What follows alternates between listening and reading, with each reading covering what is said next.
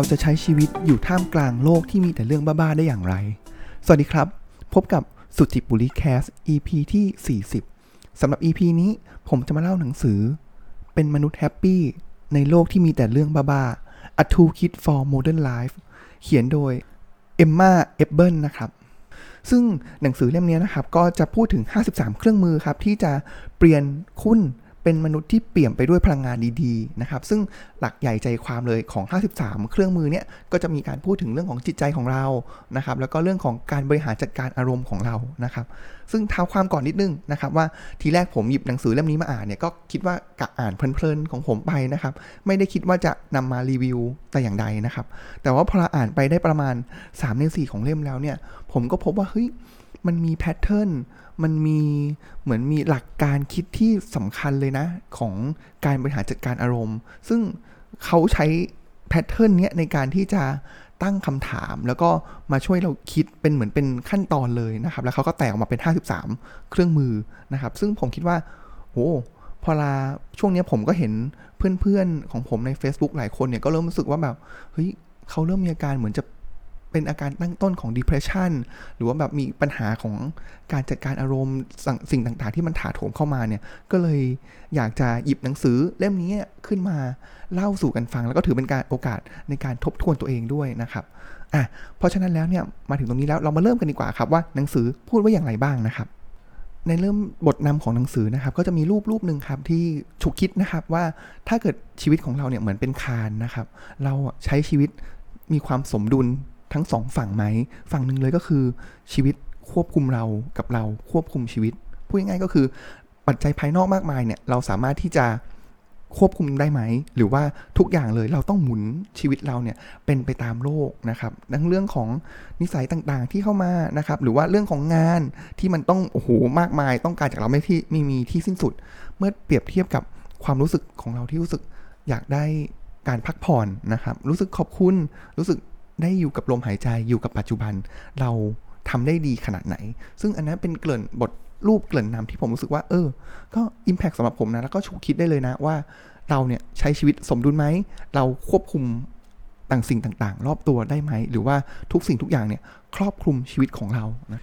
ซึ่งพอเวลาเรามีการพูดถึงตัวเราเองแล้วเนี่ยครับหนังสือก็จะพูดถึงคำว่าจิตใจนะครับ จิตใจมันก็คือเหมือนกับเขาให้นิยามว่ามันเหมือนเป็นการที่เราเนี่ยรับรู้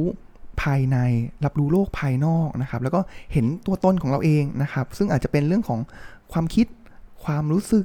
ความสัมผัส ความเข้าใจจดจำนะครับ หรือว่าการมองตัวเองมองโลกแล้วก็มองสถานที่ที่เราอยู่นะครับ ซึ่งหลักๆแล้วเนี่ยเขาบอกว่าจิตใจ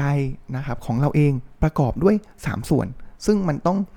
3ส่วนเนี้ยมันสอดคล้องกันตลอดเวลานะครับ อะ มีอย่างไรบ้างนะครับ อย่างแรกเลยก็คือสมองของเรา สมองเนี่ยเหมือนเป็นศูนย์กลางควบคุมการทำงานต่างๆนะครับ เรื่องของความรู้สึกการรับรู้ความรู้สึกนะครับ หรือว่าเรื่องของฮอร์โมนต่างๆนะครับ ที่มันก็มีผลนะครับ อะ อันนั้นคืออันที่1นนะครับ แล้วก็อันที่ 2 คือร่างกายนะครับ ก็อันนี้แน่นอนอยู่แล้วนะครับ คือองค์ประกอบของตัวเราเองนะครับ แล้วก็สิ่งสุดท้ายก็คือสภาพแวดล้อม ที่อยู่รอบตัวเรานะครับสามสิ่งนี้มันทำงานสัมพันธ์กันตลอดเวลานะครับ เพราะฉะนั้นแบบฝึกหัดแรกสุดเลยนะครับ ที่ง่ายที่สุดเลยในการที่เราจะทำให้จิตใจของเราหรือตัวเราเนี่ยมีคุณภาพมีสมดุลที่ดีเลยนะครับ ตัวที่ง่ายที่สุดเลยก็คือร่างกายนะครับ อย่างที่บอกไปนะครับว่าร่างกายสมองแล้วก็สภาพแวดล้อมเนี่ยมันสอดคล้องกันตลอดเวลานะครับ เพราะฉะนั้นอันที่ง่ายที่สุดคือเราต้องดูแลร่างกายเป็นอย่างดี ทำอย่างไรครับ ผมว่าอันนี้ตรงไปตรงมานะครับ ก็เรื่องของการอาหารนะครับ บริโภคอย่างเพียงพอ แล้วก็บริโภคอาหารที่มีประโยชน์นะครับ เพราะเรื่องของอารมณ์หรือว่าเรื่องของฮอร์โมนต่างๆเนี่ยสารตั้งต้นเลยเนี่ยมันก็มาจากอาหารอ่อันนั้นมุมหนึ่งนะครับ แล้วก็อีกมุมหนึ่งเลยเนี่ยก็คือเรื่องของการนอนหลับพักผ่อนอย่างเพียงพอ อันนี้เป็นสิ่งที่หนังสือให้ความสำคัญนะครับ แล้วก็จะมีบทที่พูดถึงเรื่องของการนอนหลับ โดยเฉพาะเลยนะครับว่าเฮ้ยอุปสรรคในการนอนหลับเราเนี่ยมีอะไรบ้าง เช่น เรามีความกังวลหรือเปล่านะครับ แล้วก็เราเหมือนมีปัญหาที่ในการที่จะปิดสมองที่วาวุ่นไม่ได้หรือเปล่านะครับ กังวลในการเข้านอนหรือพยายามมากเกินไปหรือเปล่า หรือว่านอนหลับไม่เพียงพอนะครับเขาก็จะบอกว่าเออเราควรทำอย่างไรบ้างนะครับ เช่น ความกังวลก็ง่ายเลยครับ ความกังวลมันอยู่ในหัวใช่ไหมครับ เพราะฉะนั้นสิ่งที่เราทำได้เลยก็คือเอามันออกจากหัว เอาออกอย่างไรก็ทำด้วยการเขียนเขียนมันลงมา การเขียนเนี่ยเป็นสิ่งที่ทำให้เราเนี่ยเอาสิ่งต่างๆ มากมายในหัวเราเนี่ยเอาออกไปนะครับ หรือว่าเขาก็จะมีเรื่องของอการหายใจนะครับเอาเข้ามาช่วยนะครับ หรือว่าถ้าเรื่องมีปัญหากับเกี่ยวกับการปิดสมองที่ว้าวุ่นนะครับ ก็อันนี้ก็ให้เลี่ยงกิจกรรมต่างๆ มีการอาบน้ำอุ่น อ่านหนังสือนะครับ มีการเทคนิคการหลีไฟ หรืออยากกินอาหาร ก่อนตอนดึกเกินไปนะครับ แล้วก็อย่างีบระหว่างวันนะครับ ก็ประมาณอย่างนี้ครับเป็นต้นนะครับ หรือว่าถ้าเกิดจริง ๆ แล้วเนี่ย ผมว่าพอเรื่องของพูดถึงเรื่องของการนอนหลับเนี่ย ผมอยากจะเสริมตรงนี้นิดนึงนะครับ ผมเคยไปปฏิบัติธรรมมานะครับ แล้วก็เขาก็พูดถึงเรื่องของการนอนหลับเหมือนกันนะครับเขาบอกงี้เขาบอกว่าจุดประสงค์ของการที่เราต้องเอนหลังลงไปนอนเนี่ย เอนเพื่ออะไรพักผ่อนอะไรนะครับ ก็คือพักผ่อน2สส่วน ส่วนแรกคือพักผ่อนกายนะครับ แล้วก็อีกส่วนหนึ่งเลยก็คือการพักผ่อนใจนะครับ พักผ่อนกายทำอย่างไร การเอนลงไปเนี่ย การสภาพร่างกายที่อยู่ในแนวราบเนี่ย อันนี้คือการพักผ่อนกายและ แล้วพักผ่อนใจก็คืออะไรก็คือ ก็ปล่อยไปตามลมหายใจปล่อยไปนะครับ เพราะฉะนั้นแล้วถ้าเกิดคุณนอนไม่หลับ มันก็จะสอดคล้องกับหนังสือเล่มนี้ครับ คือ เราก็ก็ปล่อยมันไป อย่าไปกังวลว่า อ๋อจะนอนไม่หลับหรือจะอะไรถ้าเราจิตเราสงบ จิตเรานิ่ง สบายๆเนี่ยจริง ๆแล้วเนี่ยมันก็คือการพักผ่อนใจแล้วนะครับ แล้วก็มันก็ประกอบกับเราเอนหลังลงไป มันก็คือการพักผ่อนกาย ก็การพักผ่อนทางการนอน มันก็สมบูรณ์ได้โดยที่เราอาจจะไม่ต้องหลับก็ได้นะครับ แต่ว่าไปเรื่อยๆเรื่อยๆเดี๋ยวมันก็จะหลับของมันเองนะครับ อันนี้จะเป็นอันแรกนะครับที่เราต้องดูแลกายเป็นอย่างดีก่อนนะครับ มาต่อมาครับ ผมว่าจะเข้าเนื้อเรื่องหลักของหนังสือเล่มนี้แหละก็คือเรื่องของการบริหารจัดการอารมณ์ของเรานั่นเองนะครับ ซึ่งอันนี้เป็นสิ่งสำคัญมากนะครับเขาบอกนี้เขาบอกว่าสมองของเราเนี่ยมันเป็นเหมือนเป็นก้อนเนื้อเป็นเหมือนเป็นอุปกรณ์ประหลาดนะครับ คือมันจะตีความอารมณ์สิ่งต่างๆ ที่เข้ามาเนี่ยอารมณ์ต่างๆ ผ่านยังมาช่องทางไหนบ้าง ก็คือ ทั้งทางกายแล้วก็ทางใจนะครับ เราก็จะมีการตีความอารมณ์อย่างเงี้ยตลอดเวลานะครับ แล้วเราก็จะไปอ้างอิงกับสภาพแวดล้อมนะครับ แล้วก็สิ่งสำคัญเลยนะครับบางครั้งเนี่ยพอมันมีเริ่มมีสิ่งมากระทบแล้วเนี่ยเราก็จะไปอ้างอิงกับประสบการณ์ในอดีต ผมว่าหลาย ๆ ครั้งคงเป็นนะครับว่าโอ้โหเหตุการณ์เหตุการณ์หนึ่งเลยเนี่ยมันมีคนพูดอะไรมาสักอย่างหนึ่งแล้วเรา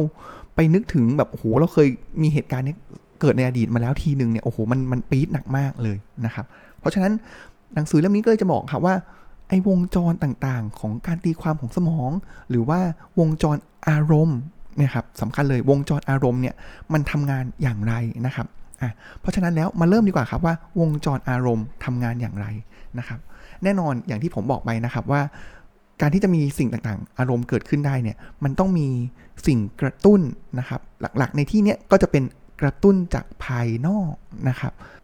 ผมขอยกตัวอย่างให้เห็นภาพดีกว่าครับ สมมุติว่านะครับอะมีสิ่งกระตุ้นนะครับ มีคนมาด่าผมว่าผมเป็นสลิม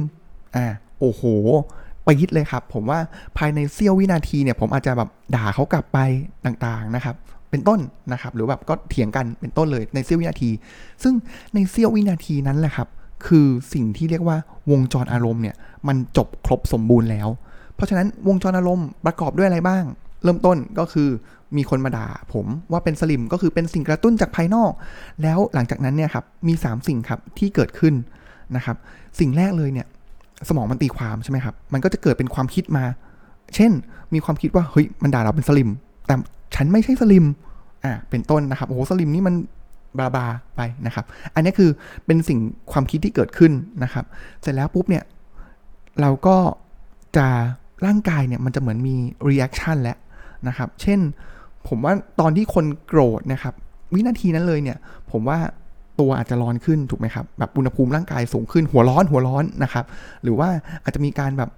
ใจเต้นแรง ตอนโกรธนี่ใจมันเต้นตึกตึกตึกตึกเลยนะครับ แล้วก็เสร็จแล้วปุ๊บสิ่งที่เกิดขึ้นต่อมาเลยก็คือว่าเราก็จะมีพฤติกรรมหรือว่าเราจะ reaction มี reaction ต่อสิ่งนั้นๆนะครับ ทั้งหมดทั้งปวงเนี่ยถูกสั่งการโดยสมอง นะครับภายในเสี้ยววินาทีเลยนะครับทวนอีกครั้งหนึ่งนะครับ เมื่อมีสิ่งมากระตุ้นเราจากภายนอก 3 สิ่งที่จะเกิดขึ้นเป็นวัฏจักรเลย แล้วถูกสั่งการโดยสมองก็คือ 1. ความคิดนะครับว่ามันจะมีความคิดผุดออกมา ความคิดเนี้ยมันก็จะไปตีความโดยสมองของเรานะครับ2. คือร่างกายจะมี reaction ใด ๆ เกิดขึ้นแน่นอนนะครับ 3. เรามีพฤติกรรมที่ตอบโต้ออกไป เกิดเป็นวงจรของอารมณ์ที่สมบูรณ์นะครับ คำถามคือว่า เฮ้ย เมื่อเรารู้แล้วเนี่ย เราจะหยุดวงจรนี้ได้ไหมนะครับ ผมว่ามันก็มันต้องฝึกนะครับ เพราะว่าเราอยู่กับสัญชาตญาณมา แล้วก็พอเรามีสิ่งต่างๆเกิดขึ้นเนี่ย เราก็ตอบตอบสนองตอบโต้ทันทีอยู่แล้วนะครับ เพราะฉะนั้นถ้าเรารู้ว่าเราตอบโต้ทันทีเนี่ย ผมว่ามันคือมันเป็นเรื่องของการฝึกไปเรื่อยๆ แล้ว ผมว่าพอเราผมเห็นวงจรเนี้ยมันก็จะมีความสอดคล้องกับแนวทางของวิปัสสนา แล้วเดี๋ยว วิธีการที่เขาเอามาใช้หรือแบบฝึกหัดต่างๆเนี่ยครับเขาก็ผมว่ามันสอดคล้องกับวิปัสสนาเลยนะครับ เรามาลองดูกันครับว่าเราจะทำอย่างไรได้บ้างนะครับ แต่ผมต้องเกริ่นนะครับก่อนว่าเราไม่สามารถที่จะเข้าใจวงจรนี้แล้วสามารถแบบโอ้โหมีคนมาด่าผมเป็นสลิมปุ๊บผมก็เย็นกลับไปในวันแรก ๆ เลยทำไม่ได้นะครับ ผมว่ายากมากเลยนะครับ มันต้องผ่านการฝึกเป็นแบบฝึกหัดที่ต้องฝึกนะครับสามขั้นตอนนะครับ ขั้นตอนแรกเนี่ย พอเราเรารู้แล้ว คืออย่างแรกเลยเนี่ย เราต้องบอกว่าองค์ประกอบของวงจรอารมณ์มันจะมีอยู่ 4 ส่วน ส่วนแรกก็คือสิ่งกระตุ้น แล้ว 2 3 4 ที่มันเป็นวงจรถัดกันมาเนี่ยครับ ความคิดแล้วก็ปรากฏการหรือว่าสิ่งที่เกิดขึ้นทางร่างกายของเรา แล้วก็พฤติกรรมที่เราแสดงออกไปเนี่ยไอ้สามอย่างหลังเนี่ยมันเป็นสิ่งที่เราควบคุมได้ แต่อย่างแรกเลย เราควบคุมไม่ได้นะครับ เพราะว่าจะให้แบบหลีกเลี่ยง คนที่จะมาด่าผมเป็นสลิมหรือว่าหลีกเลี่ยงอะไรต่างๆ ที่จะมาทำให้ผมเกิดแบบเป็นวงจรของอารมณ์ที่ไม่ดีเนี่ย ผมหลีกเลี่ยงไม่ได้ เพราะฉะนั้นสิ่งที่เราทำได้เลยก็คือเราต้องไปจัดการ 3 อย่างหลังนะครับ เพราะฉะนั้นแพทเทิร์นของหนังสือเล่มนี้บอกเลยครับว่ามีอยู่ 5 ขั้นตอนนะครับ เมื่อกี้ผมพูดผิดไปนิดนึง มี 5 ขั้นตอน ขั้นตอนแรกคือเมื่อมีอารมณ์เกิดขึ้นแล้วเนี่ยครับความคิดเกิดขึ้นแล้ว เราต้องระบุให้ได้ครับว่า อารมณ์นั้นน่ะคืออะไร หรือว่าสิ่งกระตุ้นนั้นน่ะคืออะไรคำถามง่ายๆก็คือ ฉันรู้สึกอย่างไรนะครับ ไม่ว่าจะเป็นโอ้โหชีวิตมันห่วย เศร้ากดดัน หรือว่าโกรธนะครับ อันนี้เราต้องรู้เลยว่าเฮ้ยโกรธเกิดขึ้นแล้ว เราโกรธแล้วนะ โกรธจากอะไร โกรธจากคนที่มาด่าเรานะครับ อันนี้คืออันแรกเลยนะครับ ต่อมาเลยคือเราต้องไปพูดถึงเรื่องของความคิดนะครับ ความคิดคืออะไร ความคิดเนี่ยมันจะเป็นสิ่งปฏิกิริยาแรกเลยนะครับ ที่มันผุดขึ้นมา เช่น ถ้าเกิดมีคนมาด่าผมสลิมเนี่ยในวินาทีนั้นเนี่ยเราอาจจะคิดในใจว่าเฮ้ยฉันไม่ใช่สลิม แกนั่นแหละสลิม แกมันโปรเผด็จการเป็นต้นนะครับ เป็นต้นนะครับ แต่ว่าเนี่ยถ้าเราเราสามารถระบุดึงจับความคิดนี้ได้ทันเนี่ยครับ อันนี้คือขั้นตอนที่ 2 แล้วนะครับ หรือตัวอย่างที่ชัดเจนนะครับ ก็คนที่เศร้านะครับ ความคิดที่เกิดขึ้นเนี่ย มันก็อาจจะเป็นชีวิตฉันมันแย่เหลือเกินทำไมฉันช่างโชคร้ายขนาดนี้อะไรอย่างเงี้ยครับเนี่ยเราต้องระบุให้ทัน และแค่เรารับรู้ 2 ขั้นตอนนี้คือ 2 ขั้นตอนของการรับรู้ รับรู้อารมณ์นะครับหรือสิ่งกระตุ้นรับรู้ความคิดของเรานะครับ รับรู้ที่3ครับเรารับรู้ว่าปฏิกิริยาร่างกายเราเกิดขึ้นอะไรขึ้นกับเรา เช่น ตอนนี้เราโกรธแล้ว เราก็รู้แล้วเฮ้ยโอ้โหโกรธโกรธขนลุกแล้ว หรือว่าตอนนี้หัวเริ่มร้อนแล้วนะครับ หรือว่าตอนนี้หัวใจเราเริ่มเต้นแรงแล้ว หายใจถี่แล้วนะครับ เราต้องรู้จังหวะนี้นะครับ รู้ว่าหน้าแดงหรือเปล่าเป็นต้นนะครับ อันนี้คือ 3 รับรู้นะครับ ต่อมาเลยครับ ก็คือเรื่องของพฤติกรรมนะครับแรกๆเราอาจจะกำหนดพฤติกรรมเราไม่ได้ แต่ว่าถ้าเกิดเราเริ่มด่ากลับไปเหมือนกันครับ รับรู้ว่าพฤติกรรมนั้นเนี่ยเราเหมือนมี reaction ตอบสนองไปอย่างไรนะครับ เพราะฉะนั้น 4 อย่างเหมือนถ้ารวบแล้วจริงๆเนี่ยสี่ขั้นตอนเนี่ยมันเหมือนรวบไปเลยครับว่า เราต้องรับรู้นะครับ แล้วสุดท้ายเลยก็นะครับ ก็คือเรามาตั้งคำถามกับตัวเองครับว่า สิ่งต่างๆ ที่เราตอบสนองพฤติกรรมที่เราตอบสนองไปเนี่ย มันมีประโยชน์ไหมนะครับ อะอันนี้คือง่าย ๆนะครับเลยนะครับ ในขั้นตอนแรกก็คือ ผมขอสรุปอย่างนี้ว่าเราต้องรับรู้ รับรู้อารมณ์ รับรู้สิ่งกระตุ้น รับรู้ปฏิกิริยาทางร่างกาย รับรู้ความคิดของเราที่เกิดขึ้น และรับรู้พฤติกรรมที่เราตอบสนองไป แล้วเราค่อยมาตั้งคำถามครับว่าไอสิ่งเหล่านั้นเนี่ยมันมีประโยชน์หรือเปล่านะครับ ต่อมาพอเรารับรู้แล้วเนี่ยครับผมว่าในเบื้องต้นของการฝึกเนี่ยก็คือเราต้องรับรู้สิ่งต่างๆก่อน แล้วเมื่อเราเก่งขึ้น เราเหมือนกับหลายครั้งเนี่ยครับปฏิกิริยาวงจรเมื่อกี้มันจะเกิดเร็วมากเลย เราแค่รับรู้ก่อน แล้วเราค่อยมาตั้งคำถามทีหลังว่าเราตอบสนองเป็นอย่างไรใช่ไหมครับ หลังจากนั้นเนี่ยหนังสือก็จะลงดีเทลแล้วว่าถ้าเราสามารถยืดเวลาไปได้ ยืดออกมาเลยครับ ว่าตอนที่เรารู้จังหวะแรก แล้วเราใส่คำถามเข้าไปครับ มันก็จะทำให้เราเนี่ย เหมือนมีสุดท้ายเราสามารถที่จะควบคุมการตอบสนองได้ดียิ่งขึ้นนะครับ ผมยกตัวอย่างอย่างนี้ดีกว่าครับมาเริ่มที่เรื่องของอันแรกเลยนะครับ ที่เราจะรับรู้สิ่งกระตุ้นนะครับ ถ้าเรารับรู้แล้วเหมือนเราเราดึงดึงเวลาไปเหมือนค่อย ๆ แบบเขาเรียกว่าslow motion ความคิด slow motion ความรู้สึกของเราได้เนี่ย เพราะฉะนั้นเมื่อมีเรารับรู้แล้วว่าสิ่งที่มากระตุ้นนั้นเนี่ยเรารับรู้ทันแล้วคำถามที่เราควรตั้งขึ้นมาก่อนเลยนะครับ ก็คือไอ้สิ่งกระตุ้นเนี้ยเป็นสิ่งที่เปลี่ยนแปลงได้ไหมตั้งคำถาม ถ้าเปลี่ยนแปลงได้ก็ก็ต้องคิดหาวิธีที่จะแก้ไขเช่นนะครับเขาบอกว่าถ้าเกิดสมมติว่าเราเนี่ยถูกกันแกล้งในที่ทำงานนะครับเนี่ยเป็นสิ่งกระตุ้น เราก็ต้องกลับมาถามว่า เออ แล้วเราจะสามารถเปลี่ยนแปลงให้เราไม่ถูกแกล้งได้ไหมนะครับ ซึ่งถ้าเกิดทำได้อะอันนี้เป็นเรื่องของเปลี่ยนแปลงได้ เราก็ลองมือทำอีกกรณีหนึ่งครับ ถ้าเกิดสิ่งกระตุ้นเนี้ยมันเปลี่ยนแปลงไม่ได้ล่ะ เช่นมีการสูญเสียคนรักไปนะครับ เพราะฉะนั้นแล้วเนี่ยเราก็ผมว่าอันนี้มันจะเป็นเรื่องของเราก็ต้องเข้าใจมันนะครับ แล้วก็พยายามที่จะเข้าใจตัวเองนะครับ แล้วก็คิดถึงสิ่งที่ดีที่จะทำให้เราเนี่ยผ่านมันไปได้ เพราะเรารู้อยู่แล้วว่าเราควบคุมมันไม่ได้นะครับ หรือว่าเราไม่สามารถที่จะเปลี่ยนแปลงมันได้ ขั้นตอนต่อมาครับเมื่อเราตั้งคำถามได้แล้วเนี่ยครับ เราก็ต้องมารู้แล้วว่า เออ แล้วเราจะเหมือนปฏิบัติกับมันอย่างไร2ออย่างนะครับที่ทำได้เลย อันแรกก็คือเราต้องกำหนดเป้าหมายที่จะไปเปลี่ยนสิ่งกระตุ้นนั้นๆ เช่นอะเราจะไม่ยอมให้ใครมากันแกล้งเราในที่ทำงานได้อีกนะครับ อันที่ 2 ก็คือว่าถ้าเราเปลี่ยนแปลงไม่ได้เนี่ย เราก็ต้องไป เปลี่ยนแปลงวิธีการที่เราจะตอบสนองต่อสิ่งกระตุ้นนั้นๆนะครับ ก็เป็นวิธีคิดที่ค่อนข้างดีมากนะครับอะอันนี้คือเรื่องของตัวกระตุ้นนะครับ ต่อมาครับก็คือเรื่องของความคิดนะครับ เพราะตั้งต้นเลยก็คือเรื่องของการสังเกตความคิดนะครับ ง่ายๆว่าผมว่าถ้าเรามีสติทันนะครับ เรายืดเวลาออกมาได้แหละ เราสามารถคิดได้ทันแล้วนะครับ อย่างแรกเลยก็คือ ฉันกำลัง คิดอะไรอยู่คำถามง่าย ๆ เลยครับ ฉันกำลังคิดอะไรอยู่ ถามคำถามตัวเองอย่างนี้แหละครับ ขั้นตอนต่อมานะครับ หลังจากที่เราถามตัวเองแล้วนะครับ ว่าเราคิดอะไรอยู่นะนะครับ ถามตัวเองต่อไปครับ อันนี้จะเริ่มลงลึกขึ้นนะครับ อันนี้อยากจะให้เป็นตัวอย่างแล้วกันนะครับ เช่นนี่คือการประเมินสถานการณ์โดยไม่มีอคติหรือไม่นะครับ หรือว่าฉันกำลังดึงความหมายอะไรออกจากสถานการณ์นี้ มีปัจจัยที่ส่งเสริมต่อวิธีที่ฉันมองสถานการณ์นี้ในตอนนี้หรือไม่ เช่น มันมีปัจจัยอื่น เช่น ความเครียด การอดนอน หรือว่าการใช้อารมณ์เป็นต้นนะครับ ก็คือมันไม่ใช่แค่เป็นสถานแบบความคิดนี้เพียวๆ มันอาจจะมีอย่างอื่นหรือเปล่านะครับ พยายามมองให้เห็นภาพใหญ่กว่านี้นะครับ หรือว่าอาจจะถามตัวเองว่าเรื่องนี้จะมีความสำคัญในอีกหนึ่งเดือนหรือ 1 ปีข้างหน้าหรือไม่ ฉันจะพูดอะไรกับเพื่อนในสถานการณ์แบบนี้ หรือ มีหลักฐานที่สนับสนุนบทสรุปแบบอื่นหรือไม่นะครับ หรือว่ามีวิธีคิดอื่นๆ ก็คือชวนคิดเกี่ยวกับสิ่งที่เกิดขึ้นนะครับ แล้วสุดท้ายเลยนะครับก็คือเราได้ข้อสรุปอะไรบ้างนะครับ หรืออาจจะรวมไปถึงการท้าทายความคิดนะครับ เช่น ถ้าในเมื่อมันไม่เป็นความคิดเชิงบวก เราอาจจะท้าทายคิดซิว่าเหตุการณ์เนี้ยเราสามารถที่จะทำให้มันเป็นความคิดเชิงบวกได้อย่างไร เช่น ถ้าเกิดอะครับตัวอย่างเดิม มีคนมาด่าผมว่าผมเป็นสลิมนะครับ ผมก็จะบอกว่าเอ๊ะ แล้วสลิมมันมีข้อดียังไงนะ เราจะหาประโยชน์อย่างไรกับมันท้าทายกับมันได้บ้างนะครับ เป็นต้นนะครับ เพราะฉะนั้นแล้วเนี่ยพอเรารู้เนี่ยครับมันหลักๆแล้วเนี่ยมันก็คือเป็นการตั้งคำถามเพื่อสุดท้ายเพื่อให้รู้ว่าสิ่งเหล่านี้มันมีประโยชน์กับเราอย่างไรนะครับออันนี้คือเรื่องของความคิดนะครับ ส่วนสุดท้ายนะครับ เลยก็คือเรื่องของร่างกาย ผมว่าอันเนี้ยตรงไปตรงมา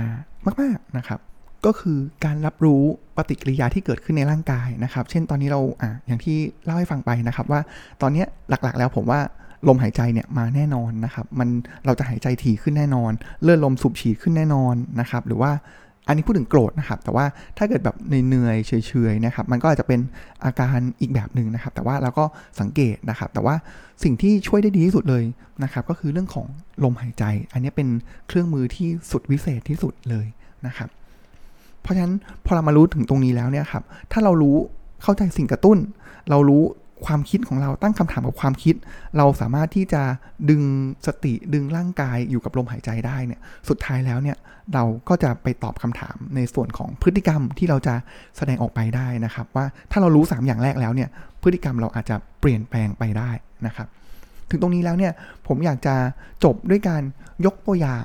ให้เห็นทั้งลูปของวงจรวงจรหนึ่งขึ้นมาให้เห็นเลยนะครับ ว่าเออเราสามารถที่จะทำอย่างไรกับมันได้บ้างนะครับ ผมยกตัวอย่างอย่างนี้แล้วกันนะครับเห็นอ่าเป็นแบบฝึกหัดหรือว่าเป็นอารมณ์หนึ่งที่ผมว่าหลายคนน่าจะเคยเจอนะครับ ก็คือเป็นความรู้สึกที่เราเริ่มสงสัยในตัวเราเองนะครับ เช่นสงสัยในความสามารถเป็นต้นนะครับอะขั้นตอนเราต้องทำอย่างไรบ้างนะครับ อันแรกเลยเนี่ยครับก็คือ เราต้องระบุให้ได้ก่อนนะครับว่า หรือรับรู้ว่าเหตุผลที่เรารู้สึกเช่นนั้นอย่างไรบ้างนะครับ ก็มันอาจจะไม่มีคนมาแบบมาทำให้เราพูดให้เราสงสัย แต่มันอาจจะเป็นความรู้สึกที่เราเกิดขึ้นเองว่าเราสงสัยในตัวเราเองนะครับ เพราะฉะนั้นคำถามก็คือ มีสิ่งใดบ้างที่มากระตุ้นเป็นพิเศษนะครับ ถ้ามีเราสามารถจัดการได้ไหมนะครับ หรือว่ามันอาจจะเป็น เอ๊ะ ช่วงนี้เราก็อยู่ใน ช่วงที่เราเครียดหรือเปล่านะครับ หรือว่าทำงานมากเกินไปหรือเปล่าแล้วทำงานไม่ทันนะครับ หรือว่าเราขาดทักษะบางด้านไปหรือเปล่านะครับ เนี่ยเราต้องหาสิ่งกระตุ้นก่อนว่า เอ๊ะที่มาที่ไปเนี่ยมันเป็นอย่างไรนะครับ แล้วเราก็ค่อยๆสำรวจดูความรู้สึกของเรานะครับ ลองอธิบายดูซิว่าความรู้สึกทางกายภาพตอนที่เรารู้สึกสงสัยในตัวเองเนี่ยมันเป็นอย่างไรนะครับ อธิบายถึงอารมณ์ที่เกิดขึ้น อธิบายถึงความคิดที่เกิดขึ้นก็คือเป็น วัฏจักรของตัววงจรอารมณ์นะครับ อันที่ 3 เลยนะครับก็คือขั้นตอนต่อมานะครับก็คือเราต้องมาคอยเตือนตัวเองนะครับ เช่นอาจจะเป็นลักษณะว่าเรารู้แล้วเราเราเราตระหนักตระหนักรู้แล้วนะครับ อาจจะบอกว่าคนส่วนใหญ่ก็รู้สึกเช่นนี้บ้างเป็นบางเวลานะครับ แต่ว่าไม่ใช่ว่ามีแต่คนสงสัยนะครับ แต่ว่าหลายครั้งเนี่ยเราก็มีคนชื่นชมเรานะครับ แล้วก็แล้วตอนนั้นเนี่ยเราก็รู้สึกมีความมั่นใจ ในตัวเองมากขึ้นเช่นกันนะครับ หรือว่าเป็นการบอกกับตัวเองนะครับว่าปรับความคิดใหม่นะครับ ว่าความรู้สึกเนี้ยมันไม่ได้สะท้อนความสามารถจริง ๆ ของตัวเราเองนะครับ การคิดเช่นนี้ไม่ได้มันทำให้เป็นจริงนะครับ หรือว่าเทียบกับตัวเองในอดีตนะครับ ว่าเออเราเคยมีช่วงเวลาดีๆนะครับ แล้วก็สุดท้ายเลยนะครับ ก็คือเรื่องของการแก้ปัญหานะครับ ว่าจะทำอย่างไรให้เรามีความมั่นใจในตัวเอง แล้วก็ไม่สงสัยในความสามารถตัวเองนะครับ เช่นอะคอยเตือนตัวเองเรื่องถึง ความสำเร็จของตัวเราเองนะครับ หรือมองหามุมมองอันอื่นที่จะมาเสริมด้านบวกของเรานะครับ เป็นต้นนะครับ อันนี้เป็นสิ่งที่หนังสือบอกแล้วผมว่าก็ใช้ได้เลยนะ ในการที่เราจะเข้าใจตรงนี้นะครับ แต่ว่าสิ่งสำคัญเลยคือเราต้องใช้สติมาประกอบกันนะครับสำหรับวันนี้ผมว่าก็เป็นวันอาทิตย์ดีๆนะครับ แล้วก็มาเล่าหนังสือดีๆ เล่มนี้นะครับ อาจจะมีผมว่าอาจจะมีงงๆไปบ้างนะครับ ก็เป็นก็เล่าค่อนข้าง เป็นเล่มที่เล่าค่อนข้างยากอยู่พอสมควรนะครับสำหรับวันนี้ก็ขอขอบคุณเพื่อนๆผู้ฟังที่ติดตามมาจนถึงตอนนี้นะครับ แล้วก็ขอให้มีชีวิตที่ดีในโลกที่มีแต่เรื่องบ้าๆตามชื่อหนังสือนะครับสำหรับวันนี้ก็ขอกล่าวคำว่า สวัสดีครับ